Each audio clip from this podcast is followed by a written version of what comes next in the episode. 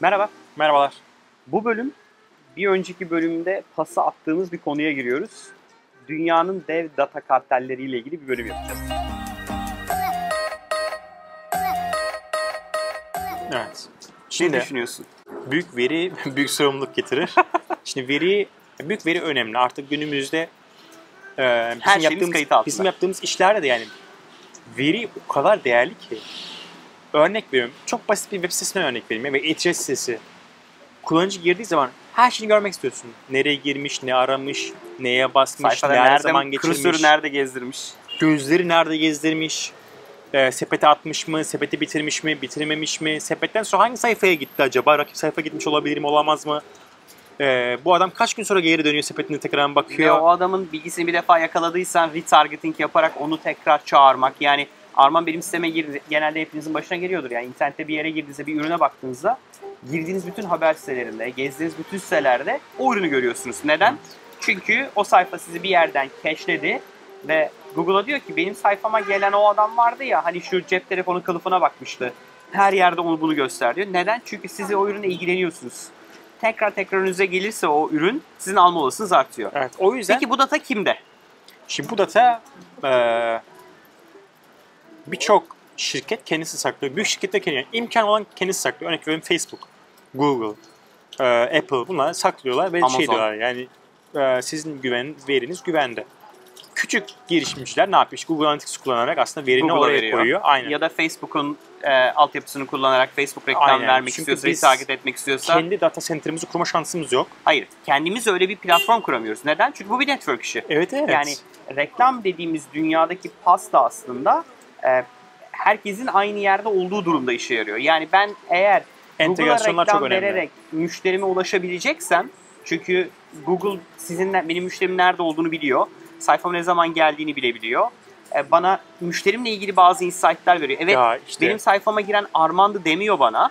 Arman'ın adını vermiyor, telefonunu vermiyor, ne bileyim e-mailini vermiyor ama diyorum ki Arman'a bir defa gelen bir adam vardı ya X001. X001 cep telefonuna bakmıştı.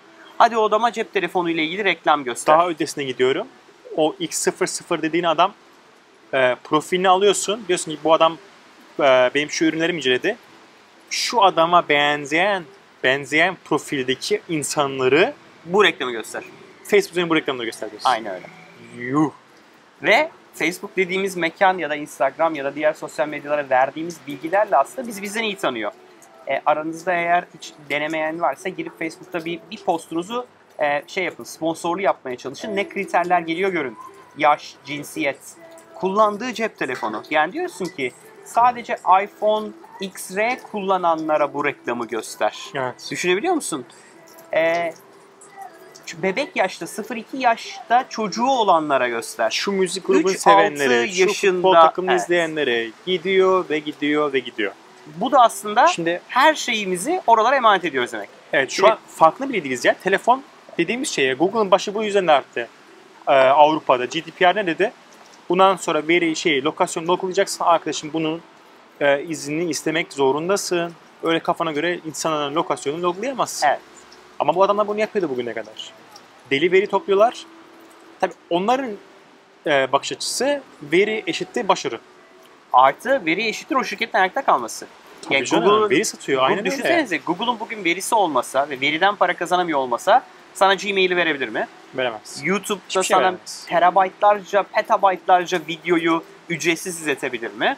Sana bir search engine için arkada kullandığı o zilyon tane altyapıyı verebilir mi? Bu şirketlerin para kazanma modeli veri. Veriyi almak, depolamak, klasifiye etmek, Analiz etmek. Aynen. analiz etmek ve o veriye para verecek adamlara güvenli bir şekilde bu altyapıyı vermek. Ve re- reklam altyapısını sunarak aslında bir şekilde döngüyü, Evet. o tavuk yumurta meselesini döndürüyor. Şimdi güvenliden de pası sana atacağım. Arman güvenli konusu gittikçe tartışılır bir hale aldı. Facebook'un son yediği halttan sonra Evet. yani düşünsenize Facebook'un yaptığı e, açık ya da yumuşak karnı ya da öngörememesi nedeniyle Amerika'da Trump başkan seçildi diyorlar. Yani düşün Trump'ın seçilmesinin altında yatan şey Facebook'un Sosyal medya. sosyal medyadaki e, başarısız veri yönetimi. Ve partnerlerine bu veriyi kontrolsüz bir şekilde açması. Aynen öyle.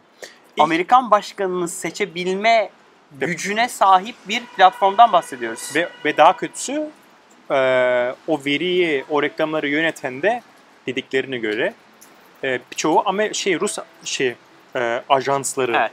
Yani Rusların gerçekten Amerikan Amerika'daki seçimlere müdahale ettiğini öne sürüyorlar. Evet. Ve bununla ilgili de Ne biliyorsun kadar bir etkisi var bilmiyorum. Trump'ın- %25 mi 10 Trump'ın- bilmiyorum. eski avukatı şu an tutuklandı. Tutukan 3 yıl Evet, mi yedi? evet 3 yıl yedi adam. Düşün yani şu an Amerikan başkanının sen avukatısın ve seni bu nedenlerle alıyorlar. Tabii başka altında yatan bir sürü sebep daha var. Ama çok ciddi bir şeyden bahsediyoruz. Şey. Şimdi ilk benim dikkatimi şeyde çekti bu.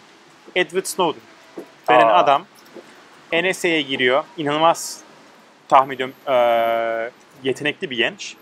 NSA'ya giriyor. NSA'de NSA'de şunu görüyor. Amerika'nın Ha, aynen. e, güvenlik ajansı. National Security Agency Evet. eee, şunu görüyor. NSA her şeyi izliyormuş. Evet. Telefon konuşmalarını, Mesajlaşmaları. telefon lokasyonları, telefon kapalı dahi olsa, Telefon kapalı Koray ve dahi Arman olsa telefonları yakınlaştığı zaman işte bunlar buluşuyor. Ee, hangi ülkelerde kimlerle görüşüyor'ya kadar evin üstünden geçen drone'daki kameranın canlı yayını ne? açıp orada ekranlarda yüzlerce ekran üzerinden evleri, insanları, her şeyi takip ettiğini Aynı ve zamanda da senin telefonun buradayken telefonun mikrofonundan Dinlendiğini. dış ses dinleme, telefonun kamerası sen telefonun kapalı olduğunu bile düşünsen kamerayı açıp kameradan ortam izleme gibi her şeyi yapabiliyor. Bunları nasıl öğrendik? Edward Snowden bir gün dedi ki ya bu dedi hani insanlar bunu bilmiyor. Ben bunu anlatmam lazım. Amerika'dan kaçıp Rusya'ya gidiyor ve e, biz neydi ya? WikiLeaks. Wikileaks değil. Ne diyorlar adam? Adam ne diyorlar? Whistleblower mı diyorlardı? Öyle bir şey diyorlar. Bir, bir ünvanı var. E, oradan da yayınlamaya başlıyor her şeyi. Ve insanlar tabii şoka giriyorlar. NSA'nin tutun. kullandığı bütün bu hacking tool'larını, yazılımlarını Evet. açtı insanlara.